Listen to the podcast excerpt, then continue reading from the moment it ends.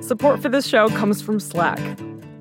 You're a growing business and you can't afford to slow down. If anything, you could probably use a few more hours in the day. That's why the most successful growing businesses are working together in Slack. Slack is where work happens, with all your people, data, and information in one AI powered place. Start a call instantly in huddles and ditch cumbersome calendar invites. Or build an automation with Workflow Builder to take routine tasks off your plate. No coding required. Grow your business in Slack. Visit slack.com to get started.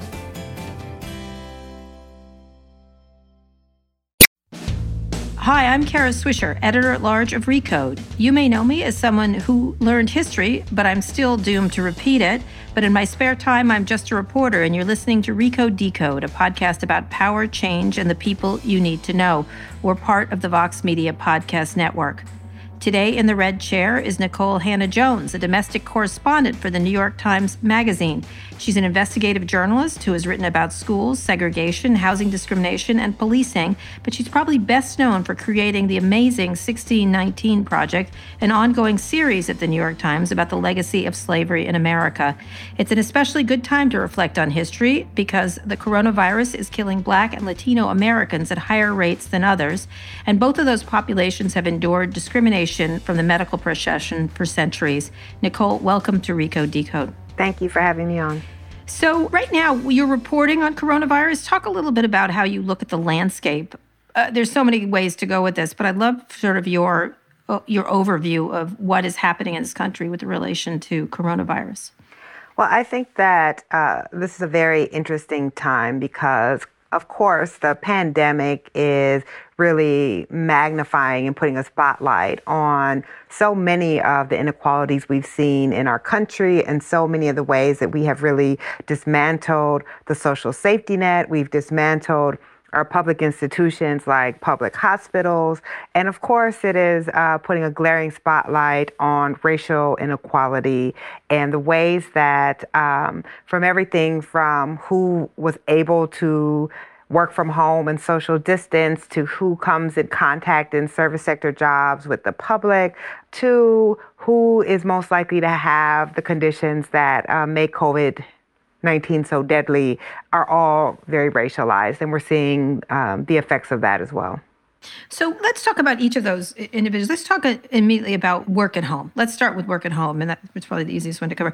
This, uh, you're, you're absolutely right. The idea of who can work at home and the experience people are having are very different depending on the person. And then I'd love to move to sort of frontline workers and the jobs um, that put different people at risk including delivery, grocery, and other areas. Um, so let's first talk about the idea of work at home, because again, it seems like there's two pandemics happening, um, depending on who you are. Yeah, for sure. So we know that uh, when it comes specifically to Black Americans, only about one out of five Black Americans has a job where they can work from home.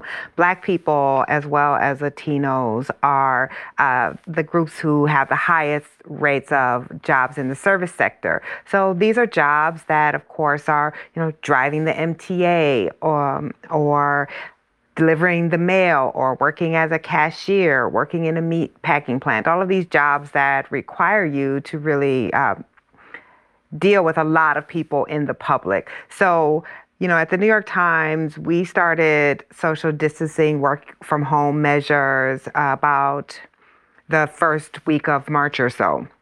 When you think about how many uh, other workers were not able to do that. That meant that for weeks and even now, people are having to be exposed.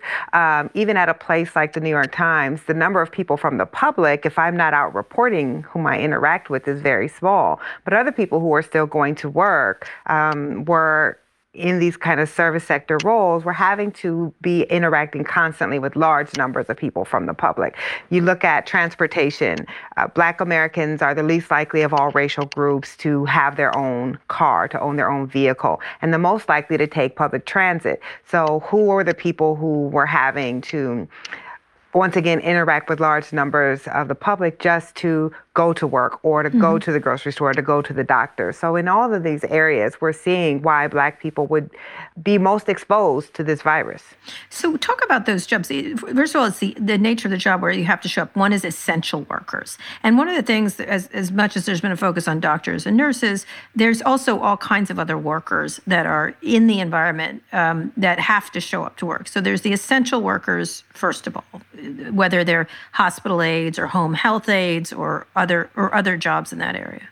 Sure, and I, I really loved this word we're using, essential, um, yeah. because these were people who were always essential. Yes, when, yeah, fair point. Fair whenever point. I give a talk somewhere, I, I always try to thank people who clean the rooms, who set the rooms up, who prepared the food, all the people who make everything nice uh, and clean and hospitable for all the rest of us to go about our daily lives. Um, but these were not people who we considered essential. These were the same people who, you know, before the pandemic, folks were arguing didn't deserve a livable wage, that this mm-hmm. work was not that important, and, and essential jobs required that you go to college. Um, and now we see that our society cannot function without these workers. And so we are calling the janitor, we are calling uh, the person who delivers our food, we are calling the, the cashier at the grocery store who allows the rest of us to uh, sit in our homes, or the delivery person who ensures that I don't have to go out and risk my health to shop. Now we're calling them essential, but they've always been essential. It's and I think a big difference, I'm sorry if I may, is when we think about uh, nurses, now not home health workers, but nurses or doctors whom we call essential, they're well paid to be essential. But all these other people who we're calling essential are people who we have been allowing to get by on poverty level wages, even though we need them as much as we need other people whom we have considered essential long before this. So, why, why do you imagine that that people don't consider them that. Why why when this when it shifts to the calling them essential or making them using it is there a better way to talk about it or not? And then when we return at, inevitably everybody will does that make them non-essential again from from the perspective of people in society I love that we're calling them essential because I've always felt them to be essential. I, I come from a family where nearly everyone uh, would fit into that category in some way. So I think they've always been essential. We have not treated them that way in terms of respect and uh, the dignity we allot them, nor in terms of the pay. So, what I hope is that this will help us understand, once this is all over, that those people have always been essential and we should treat them so, which means we should pay them a livable wage. Uh, we should allow them to have access to health care we should allow them uh, the ability to live in, in housing where they could actually afford uh, to pay their rent every month. I think those those things that we think are so important now, uh, a base income, should be important once this is all over. So, when you think about that idea of, of, of, payment, how do you right now assess how the employers of these people have been treating these workers?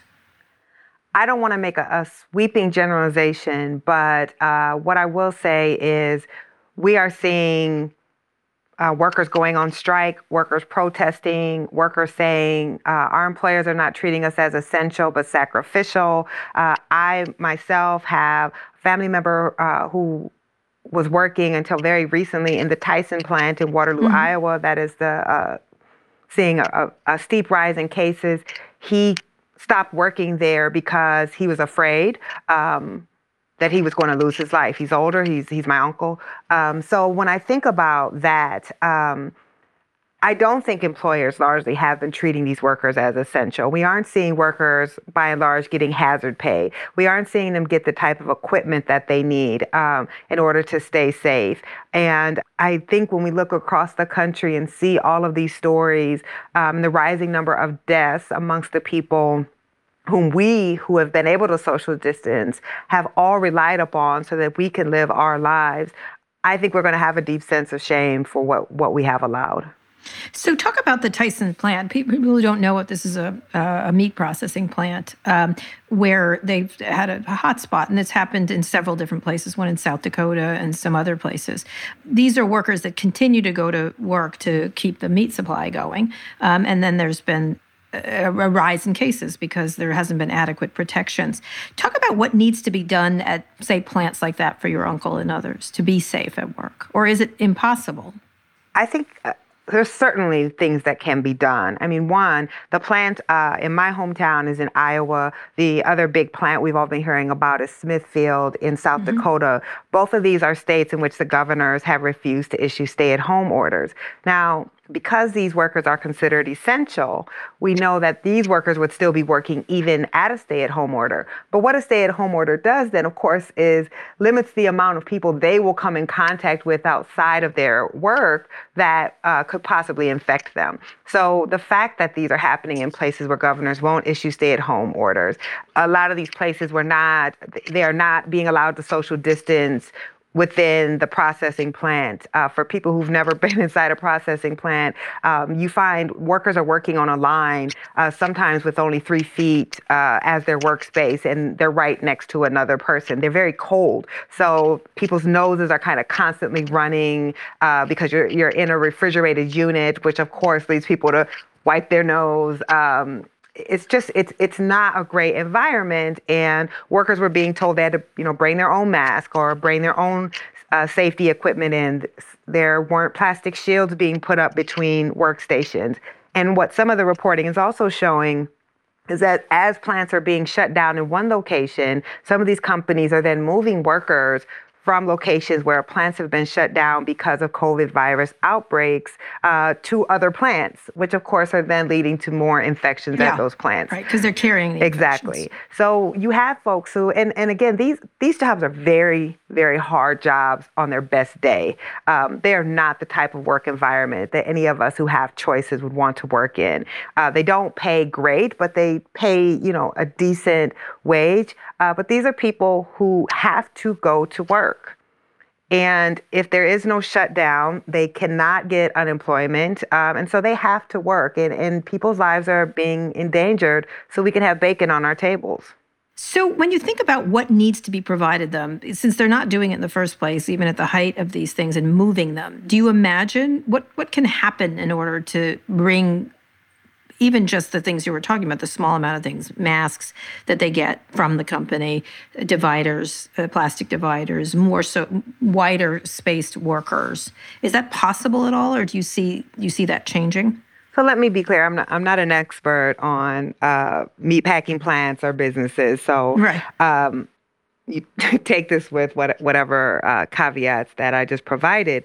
But just from my my reading of it and also my understanding, because I, I have lots of family members who have worked in uh, these meat processing plants, is you are going to have to uh, slow down production. We aren't going to be able to have as much meat uh, coming out of those plants. There's just no mm-hmm. way that you can provide the type of distancing that is necessary uh, and be able to pack these people into these plants on these 24-hour shifts. So I think that there there would have to be a slowdown, and then there would have to be an investment of funds into retrofitting these floors, these where the workers are working with the plastic dividers, with more spacing, and providing the proper equipment. I mean, you can't wash your hands all day when you're working in a meat packing right. plant. Like you're on the line. You're on the line, uh, you know, sometimes for hours at a time.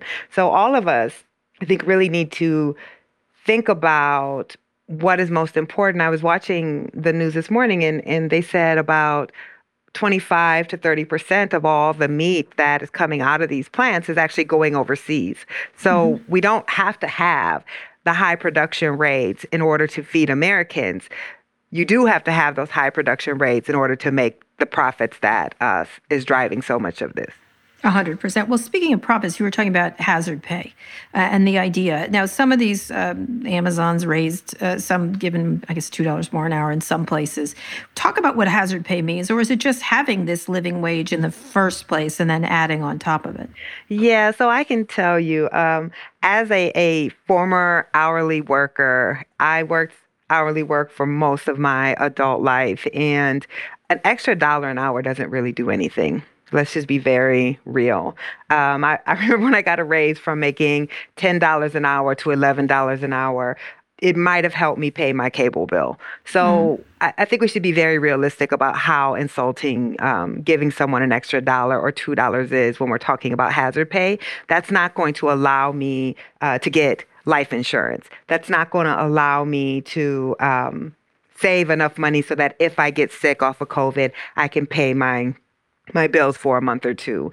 These workers need to be making a livable wage and they need to be making a livable wage once this is all over. And it should be lost on none of us, right? Amazon, this is the richest man in the world. In history in history. In history. Um, it is possible to pay workers decently, uh, and it is possible to give workers the type of benefits they need and still be the richest man in the world. Well, let's address that in this workers' part. Um, one of the things that's been uh, prevalent in the technology age is this idea of gig workers, whether it's Uber drivers uh, or uh, Lyft workers or uh, people at the Amazon uh, facilities. And the, the, the arguments about the benefits have gone on and on. And it's this question of redefining what an employee is and what they're trying to do is sort of uh, you know, you have the situation of lords and serfs, is the only way I can think of it, is that there's these artificially low prices in order to grow uh, on the backs of people who are doing the working. Talk a little bit about the gig economy and what has to change. You know, from your reporting, there's so many more people's people in this gig economy, and the numbers are growing exponentially, essentially, as these services come online, whether they're delivery or cars or whatever.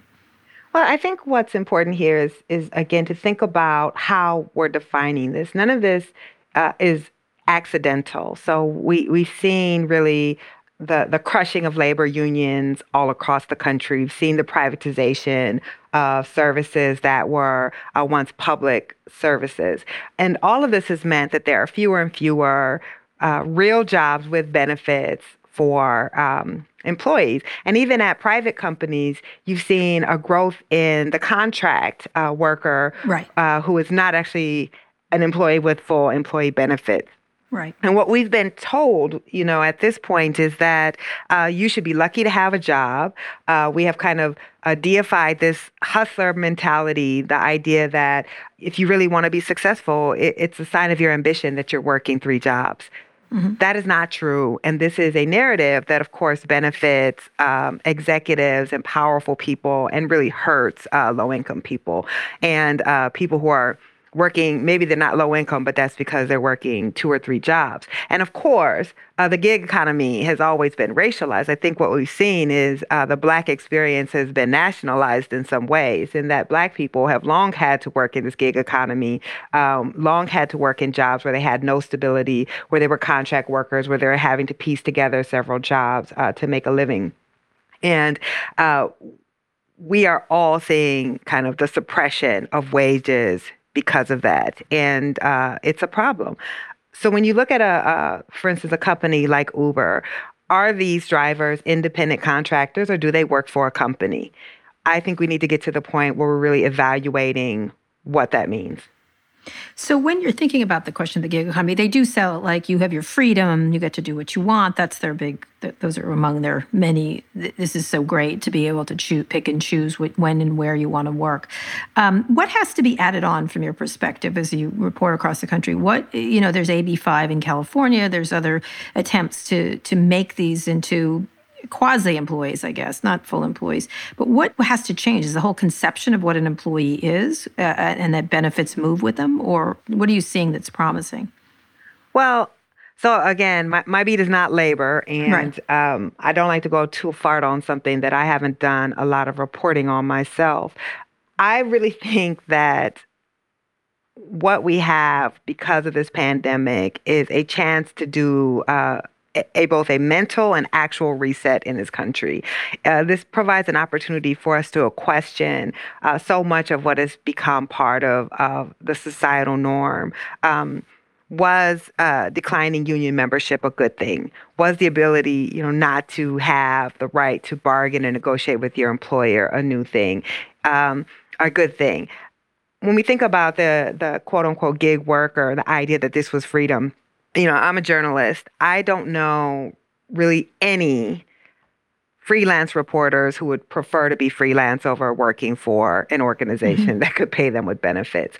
So I'm not sure, kind of legally or in terms of legislation, what can be done uh, to change that. But I do think that um, we as workers need to really think about how we have allowed um, our own value and worth to be eroded. Absolutely. I think one of the things that's important to think about is how this has accelerated trends that were already happening before coronavirus. We're here with Nikole Hannah-Jones, the creator of the 1619 Project at the New York Times. We're going to take a quick break now. When we get back, we're going to talk about medical issues and also um, education right now and how that is being impacted by coronavirus, uh, particularly when it comes to the Black and Latino American communities. Support for this podcast comes from Constant Contact. If you're a business owner, you already know that it's really, really hard to cut through the noise of everyday life. If you want to connect with your customers, you need to break through the noise. You need Constant Contact. Constant Contact is a marketing platform that makes it easy to reach new audiences, grow your customer list, and connect over email, text, social media, and more. Whether you're a marketing guru or just learning the ropes, Constant Contact offers writing assistance tools and automation features that make it simple to say the right thing at the right time. So get going and start growing your business today with a free trial at constantcontact.com. Just go to constantcontact.com right now. Constant Contact, helping the small stand tall. ConstantContact.com.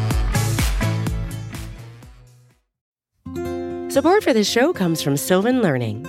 As a parent, you want your child to have every opportunity, but giving them the tools they need to tackle every challenge, that takes a team. Now more than ever, educational support tailored exactly to what your child needs can make all the difference.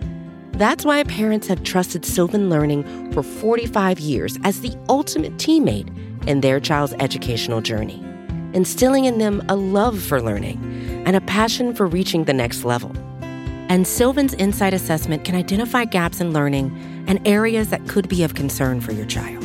It's a 360 degree view into your child's learning that you can't find anywhere else and helps ensure that your child didn't miss something in school that might put them at a disadvantage in the future. And right now, it's the best price of the year at $29.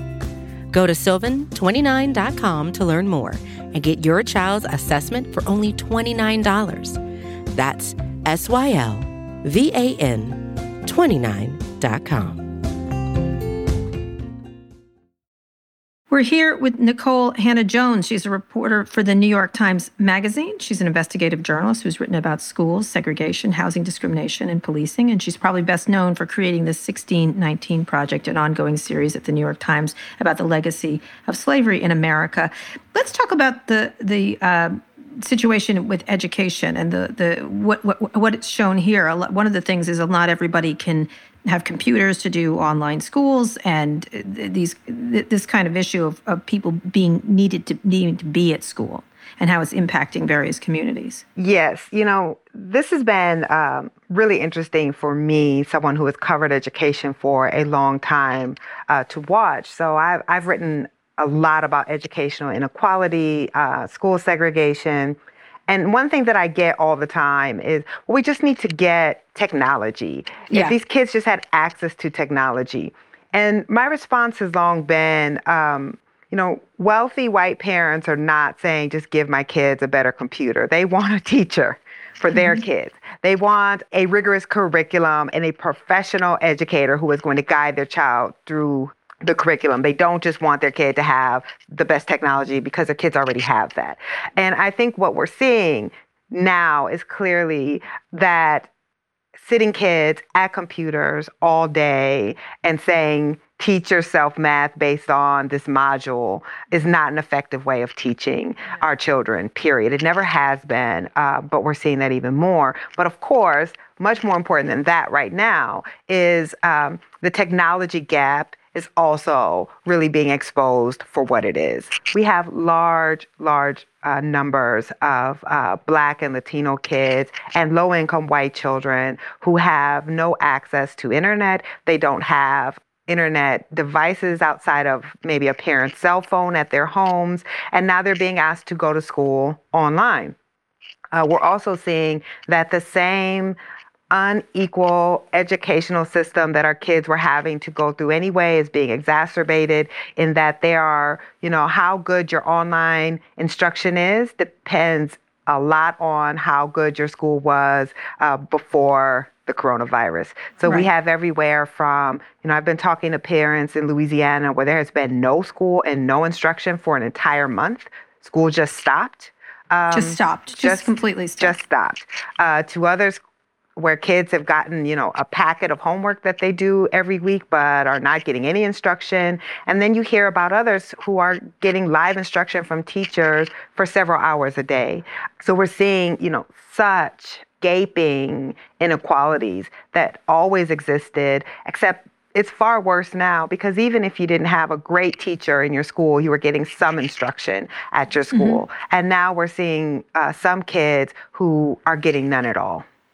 So what is that? How, how does that happen? Because most of these schools, no one's going to anticipate necessarily where everybody has to stay home. Um, but talk about the school in Louisiana. Like, what what are the kids doing? They're just not going to school. No school whatsoever. Right. So what happened is, um, so in Louisiana, when the governor sh- shut down the schools, uh, mm-hmm. the governor said that school districts may offer uh, virtual or distance learning, but it didn't require the school districts to offer distance learning. So some districts have offered and some have not. And of course, it is almost uniformly the poorest and uh, most predominantly black districts where you're seeing, uh, in some cases, absolutely no instruction. And, and I mean literally where school stopped and there's not been a single contact from the school with the kids since, uh, to some where it's sporadic. I talked to uh, the parent of a high school student there where two of the teachers are giving work and none of the other teachers are giving work. So it's very sporadic. And then you have in a place like, for instance, New York, where you know, there are hundreds of thousands of kids who just don't have an internet device at home. So the district has been trying to get devices to those kids, but this is a circumstance all over the country, which means uh, the same way that hospitals are having a hard time getting PPE, um, mm-hmm. school districts are having a hard time being able to purchase these devices if they even have the money because they're competing against every other school district in the country. And then you right. have the case uh, where very, very poor school districts, they simply don't have the funds to buy devices for kids who don't have them and also the teachers, the expertise of teachers using them, um, which you're seeing, I think, countrywide. But the idea that you that you have plans in place to do so. Exactly. I mean, the thing is. Uh, clearly, no one could foresee um, something happening where you would have to shut down every single school within a matter of weeks. And I, I do think we have to give some grace and understanding that this is not an easy mm-hmm. thing to accomplish. But the truth also is that these disparities have already existed and some teachers are heroically rising to the occasion and others are not. And they're also home with their own children possibly and have their own issues uh, managing that. Um, absolutely. when you're when you're in a situation like that what happens then? What are what are educators thinking is going to be the impact? If kids don't a lost year or what is the or, or people not going back to school, or you know, you already have those issues uh, in poor communities, wherever they are. What is the thinking is going to happen here in this last few months, or possibly longer? Yeah, I think we have no idea. Um, this is unprecedented. So, what do you do? Are you are we going to pass kids up to the next grade where in New York City, where we start the school year so much later, our school year extends to the end of June in normal times, which means you will have children who will have missed almost an entire semester of school. What happens with those kids? We don't know. Are we going to try to start school in the summer in some districts? We don't know. Some people are calling to hold kids back. Is that the right thing to do?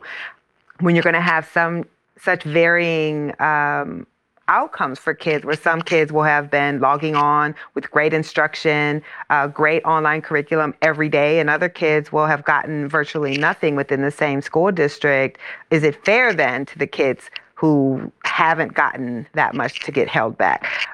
This is a, a massive experiment, and I have no idea. Um, I think no one really knows what is going to be the right answer. How do we resolve these issues? Um, once we are able to go back to school. One thing that I hope will come out of it, well, two things. I hope a deep understanding of educators and teachers as a professional class, because you know we have all heard this idea that anyone can teach.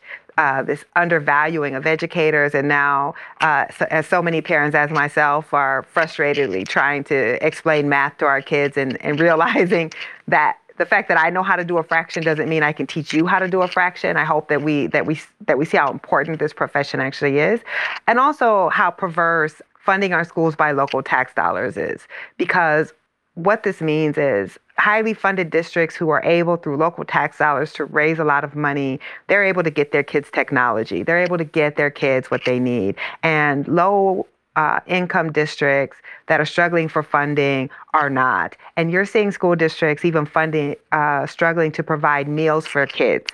School districts where 70 or 80% of children are on free and reduced lunch, and they're being forced to come up with the money to try to help feed these kids who are getting fed at school twice uh, a day. So those type of inequalities that we have allowed, where if I if I'm a wealthy person, I can move into a school district that gets a lot of local funds, and if I'm not, then my kids have to struggle. That was always a perverse system, and we're seeing right now even how much more perverse it is. The kids who are behind are going to be so much further behind than they already were. And the kids that were advanced are just going to continue to be so.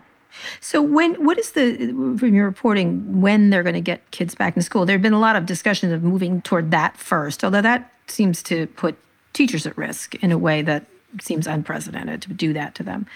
I mean, do you mean kids in New York? In general, putting kids back into school quicker around the country. It's not just New York. I know there's a fight between the mayor and the governor over this, but it looks like those schools are not going to be going into place um, until the fall, right? Is that correct? Yeah, I think in most parts of the country, we're seeing um, that those initial school closure orders are being extended to the end of the school year. I know that Louisiana has now said schools won't open for the rest of the year.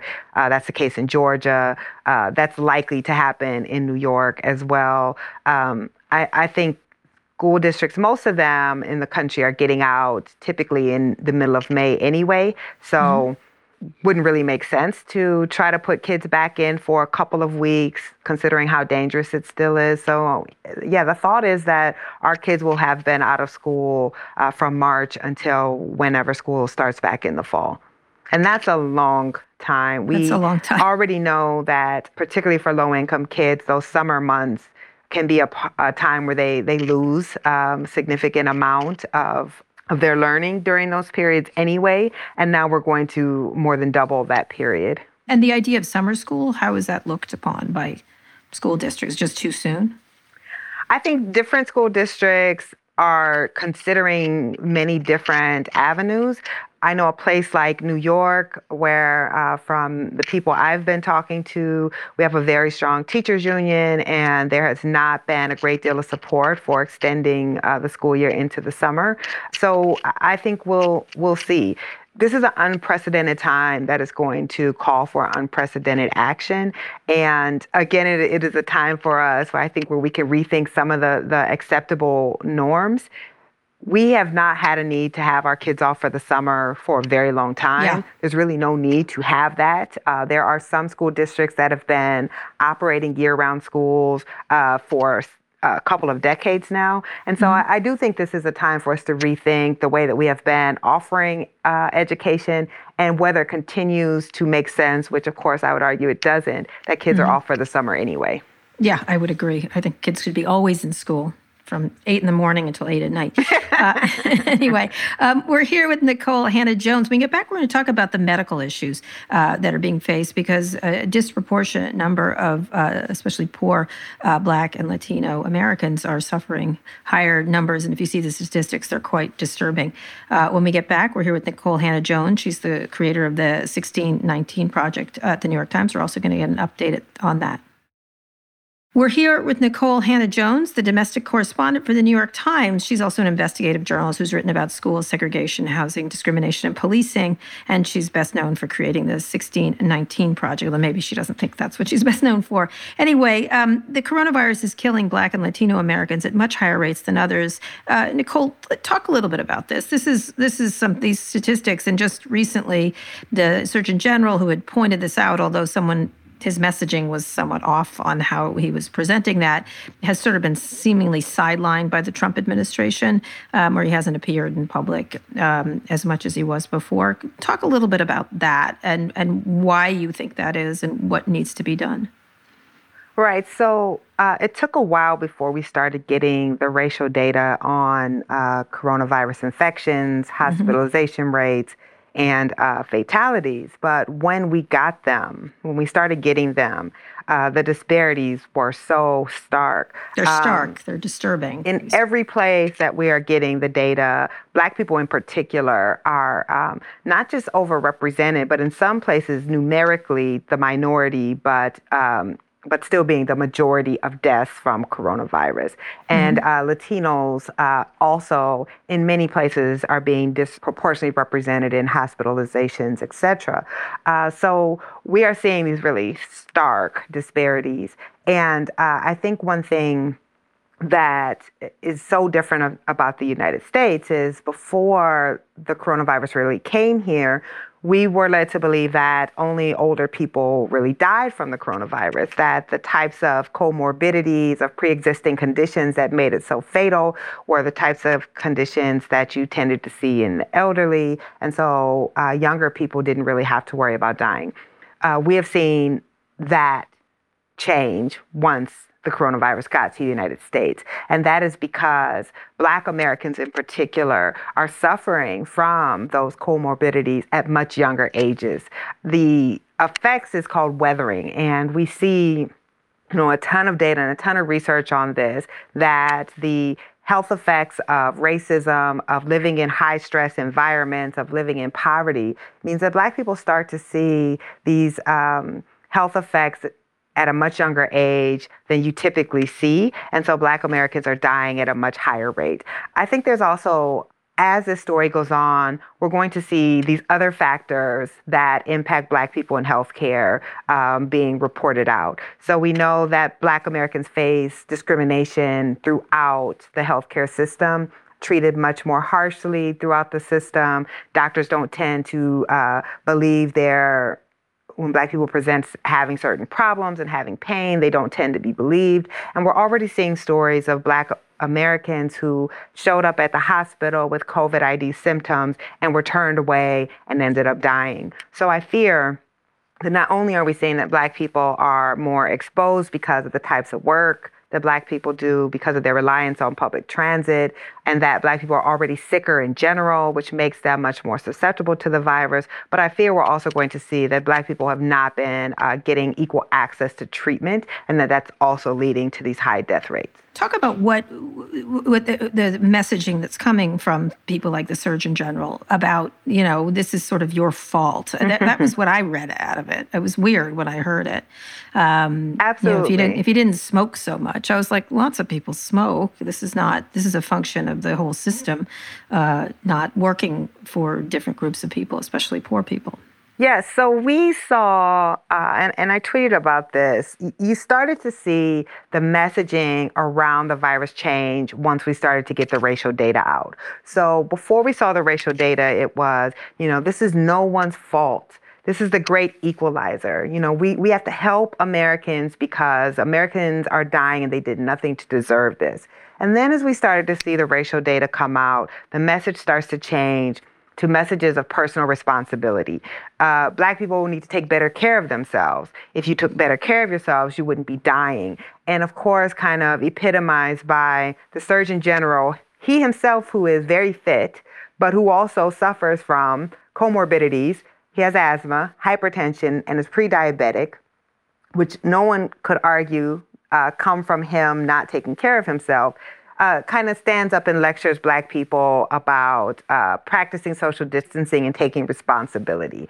And that rhetoric is very dangerous. And, and I think uh, what's concerning to me is these protests that we're seeing now across the country, these very small, mm-hmm. limited protests small. to open up the government, uh, come right after we start to see who are the people who are mainly dying from the coronavirus. So uh, many of us both wanted this data because how do you serve the communities who need it the most? How do you get the resources to the communities mm-hmm. who are suffering the most without the data? But we also understood that once that data came out, um, it was going to change the narrative around this disease in right. ways that could be harmful. Right. Right. And so this is the, it's not us, so we don't have to worry about it. It's not us who are going to be doing the dying, in other words, and it's their fault. That's right. And so why should I personally have to sacrifice for these people who just, as always, uh, aren't doing what they're supposed to do? Right. I thought I found the social distancing part really interesting because some people have the ability to get masks. They have the ability to uh, to not be on buses and or where they have to be, which is kind of an interesting, you know, dichotomy. It's sort of your.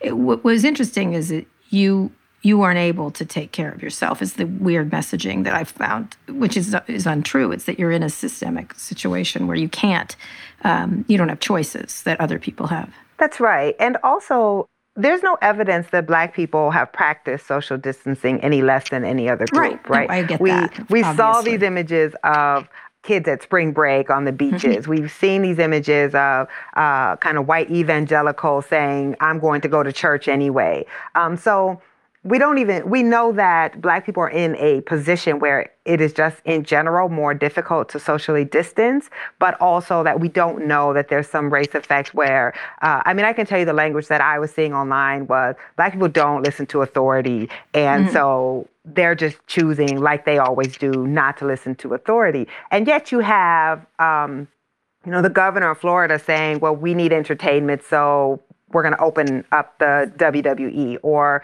people we want people to be able to go to beaches. And that's not seen as uh, not taking personal responsibility but the behaviors of black people are. And that's the you know the racialized way that we see each other in this country and people who we consider to be innocent and those who we think to have contributed uh, to their own fate. And the thing is any one of us at any time you know any time any of us ever has a cupcake we've made a bad decision, right? Yeah. Like we and know we made a good decision. That Nikole, that is right. That is a decision That is a decision we've made that is not in the best interest of yeah. our health, and we all right. do that every day. But that does not mean that somehow I am deserving of dying from this uh, novel disease that no one has ever had before. And we need to think about what makes our uh, sympathies change, and the way that even if we don't think of ourselves as racist just seeing a different face uh, as the victims, how does that impact the sympathies that we have for people?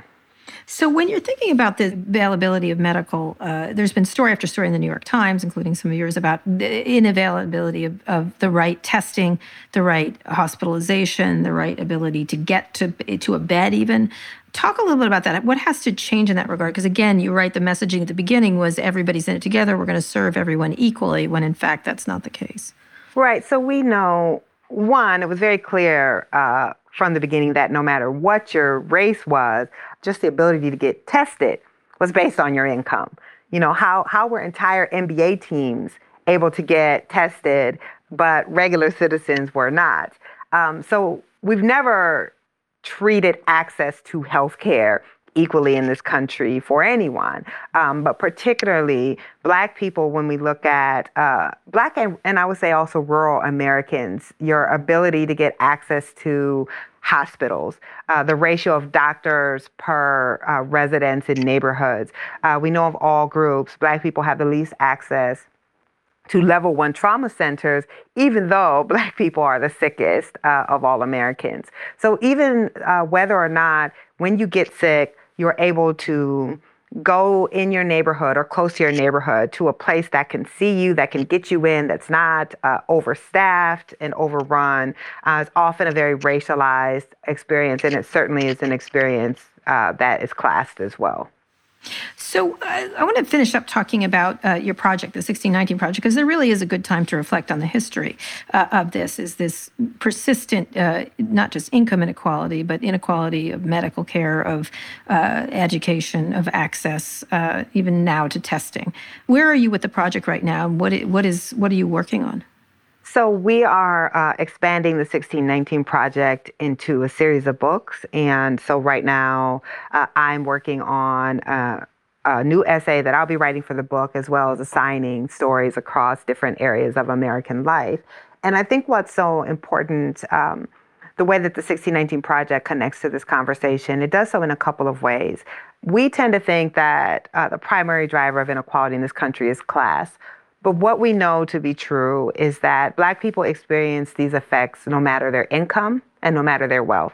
So when you look at likelihood to have asthma, hypertension, diabetes, even when you control for income and education, Black people still experience these at the highest rates. Black women have the highest rates of maternal death and infant mortality, and it actually increases uh, the more educated, the gap increases the more educated and the more income that Black people have. So mm-hmm. this is not merely a class problem.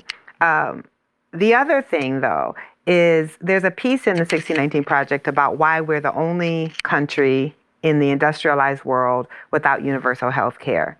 Mm-hmm. And that is because, uh, and the polling has been clear on this for decades, that if white Americans think that black people will benefit from a social program, their support for that social program goes down. Mm-hmm. You look at where we did not expand Medicaid in this country, and it was in the black belt states. It was in the states that had the largest percentage of black people, which meant that those governors were willing to deny health care to millions of poor white people, understanding that uh, by not expanding, there were going to be a disproportionate number of black Americans who didn't have access to health care, but there were also going to be millions of white Americans. So we all suffer for our inability to get over this original sin and to purge ourselves of this anti Black racism that's within our structures and institutions. It's not just hurting Black Americans, uh, it's disproportionately hurting us, but we all suffer for that. And the fact that even now, you know, we, we look at the Democratic debate and the discussions around uh, universal health care and mm-hmm. this idea that my, my right and privilege should be to hold on to my health care insurance through my employer. Well, now that millions and millions of Americans are out of work, we see how tenuous uh, right. the ability to go to the doctor is when it's connected to your job. And then when millions of us lose our job, we have no option.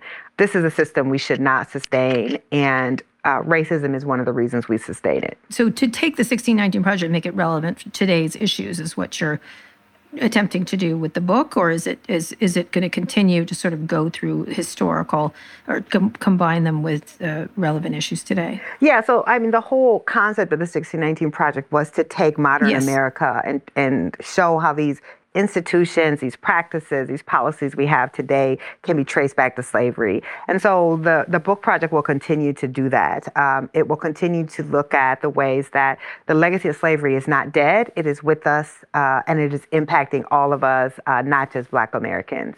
And in terms of leadership, in terms of leadership, you know, you had uh, this uh, President Obama being president. We now have we had a lot of uh, people of color in the Democratic race. Of course, it's as usual it's now a white guy, an old white guy, uh, running.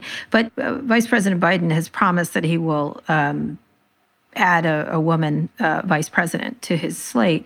Um, a lot of the people being considered are women of color. How important do you think that is? And do you imagine that happening? I mean, you're not a predictor. You don't know. Neither am I. But do you do you think that the chances are good, and what the impact will be, or? Yeah. So I I I try to never make political predictions because I hate looking foolish. Um, but I will speak to the importance. We know that black women are the base of the Democratic Party. There's no yes. doubt about that. Uh, black women vote for Democrats at the highest rate of any group, and the only group second to black women are black men. So when you consider that this is an election where you need to not just uh, maintain the support of your base, but have enthusiasm that your base will come out, to me, a smart decision is to make your choice reflective of the most loyal people in your party, and that is Black women. So I think it would be a difficult thing to explain with all of the super qualified Black women uh, candidates out there, I think it would be hard to explain why you did not make that choice. Yeah, I do too. I'm picking Barbara Lee, but okay. Just, that's my choice. It's not going to happen, but I, I, like it anyway. Um, and lastly, I want to, when you think about all these things, I mean, it's a pretty grim picture. What do you, that you were, you were talking about the idea, and I'd love you to finish up talking about this, um, of reconsidering what we're doing, either whether it's Medicare for all or giving everyone access to health care or reconsidering essential, these essential workers as sacrificial workers, which I think is a brilliant way to put it. What do you think is the, the thing that will come out of this? if you had to look because a lot of times we do this we should reflect on this and then it never happens do you do you see one or two things really being the legacy of this particular crisis hmm. um you know I, I, you probably don't know this about me but i'm i'm probably one of the most pessimistic people uh, out there when it comes to structural change. I, I do think that if we study history, the times where we have seen tremendous structural change has been times like this. It has mm-hmm. taken mm-hmm. something that fundamentally tears at something in our society for us to kind of get the will uh, to do something different. So I don't know what we'll do, but I, will tell you what I hope we will do. Okay. Um, we have uh, gotten to this point in this country where uh, our rugged idea of rugged individualism has gone amok. We don't value our public institutions. We don't value a social safety net. There's this idea uh, that the, the biggest motivator should be profit. And mm-hmm. um, what I think is a, a real disdain for our, our fellow Americans that um, we don't think we should help out um, other people because they're not deserving. And mm-hmm. I hope what will come from this is an understanding that our public institutions matter that we should want our fellow Americans to make a decent wage uh, for any respectable job, and all jobs are respectable, um, that we should want our fellow Americans to be able to go to the doctor if they're sick and not just kind of greedily guard our own uh, health care plan. So I, I, hope that we will uh, see a resurgence of universal programs designed to uplift and ensure a base standard of living for all of our uh, and I would say Americans. I, am I'm, I'm not going to speak specifically to citizenship status. If you live mm-hmm. in this country, in a wealthy country such as this, you should be able to have a certain standard of living, and we should have more faith in our other fellow Americans that people are not just trying to get over, but that people are really struggling, and and we should make life a little bit easier. All right, I'm going to end on that, Nikole, because that is positive, even if you're a, a pessimist. I'm a pessimist too. Anyway, thank you so much for coming on the show. Uh, you can follow me on Twitter at Kara Swisher. My executive producer, Erica Anderson, is at Erica America. My producer, Eric Johnson, is at Hey Hey ESJ. Nikole, where can people find you online? You have a wonderful Twitter uh, presence for sure, where can they find all the different things you do? Sure. So uh, my Twitter handle is at nhannahjones, and I have a website, NikoleHannahJones.com. And of course, you can find all of my work at the New York Times. And it's the, the 1619 project has a special, I think, dedicated area yes. on the Times, correct, which you can find. And it's really, there's so much more there uh, that you've added so many, so much amazing stuff. It's really uh, an astonishing project, um, something I, I, I hope you do even more with. Um, if you like this episode, we really appreciate if you shared it with a friend and make sure to check out our other podcasts, Pivot, Reset, Recode Media, and Land of the Giants. Just search for them in your podcasting app of choice or tap the link in the show notes. Thanks also to our editor, Joel Rabe, and special thanks to Squadcast.fm. Thank you for listening to this episode of Recode Decode. I'll be back here on Wednesday. Tune in then.